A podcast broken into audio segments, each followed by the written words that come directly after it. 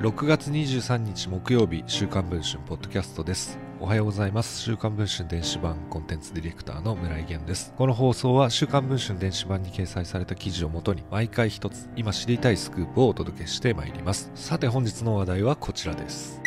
戸建て分譲の国内最大手飯田グループホールディングス株式会社で昨年社長に就任した金井正史氏の言動をめぐり公私混同やパワハラを批判する告発文書が監査役などに送られ監査役らが社員に対する聞き取り調査を始めていることが週刊文春の取材で分かりました。週刊文春が入手した告発文書及び同社関係者への取材によると、この文書が監査役や一部の幹部、創業家などに送付されたのは今年の5月のことでした。冒頭には、以下、飯田グループホールディングス代表取締役社長、金井正史が行っている行為であると書かれており、送り主は飯田グループホールディングス株主。A4 版1枚で末尾には金井社長のグループ会社を含む取締役の解任等の処分を求めますと記されています。飯田グループホールディングスは2022年3月期の売上高が1兆3800億円、時価総額は約6000億円を誇り、およそ1万3000人の社員を抱える東証プライムの上場企業です。金井社長は法政大学を中退後、1992年に飯田産業に入社。2006年に飯田産業社長に就任し、昨年4月には飯田グループホールディングスの社長に就いています。現在は子会社ファーストウッドの社長や他の子会社の取締役も兼任しているといいます。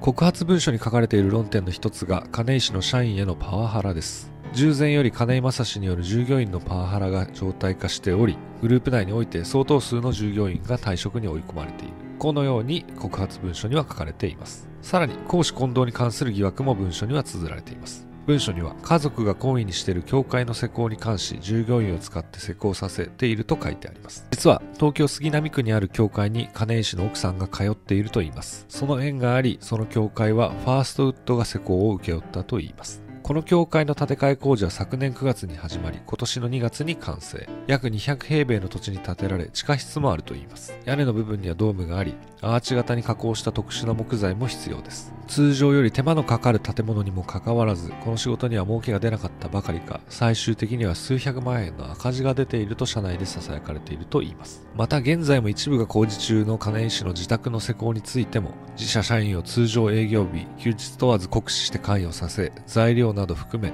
特別利害人及び利益相反行為に該当するにもかかわらず、取締役会への承認過程を経ず、取引を行っていると文書に綴られています。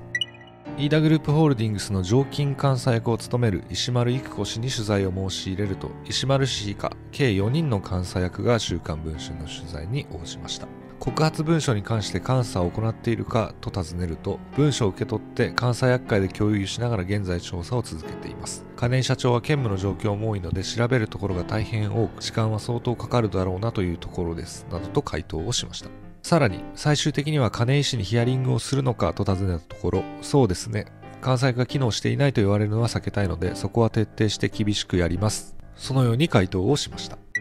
金井氏はどう受け止めているのでしょうか？質問状を送ると監査役による調査中のはずですが飯田グループホールディングスの経営企画部よりメールでこのような回答がありました。会社で調査を行った結果何ら問題のある事実はありませんでした。現在配信中の週刊文春の電子版では金井氏のパワハラを訴える複数の社員の証言や協会の新兵の直撃取材なども含め詳しく報じています。ご関心ある方は電子版の記事の方もぜひチェックをしていただければと思っております。それでは本日の週刊文春ポッドキャストこの辺りで終わりたいと思います。またよろしくお願いいたします。